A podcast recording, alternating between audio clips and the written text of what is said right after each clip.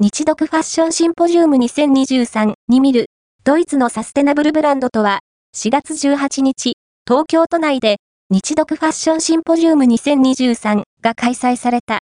日読のファッション業界のノウハウの共有や経済交流の促進を目的に、ドイツ連邦経済気候保護省が主催。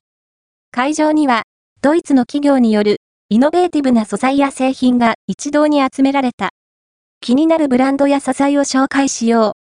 ザ・ポスト日読ファッションシンポジウム2023に見る、ドイツのサステナブルブランドとは、ファースト、アピアード、ON、ライフ、ハガール、サステナブルな暮らしの応援メディア、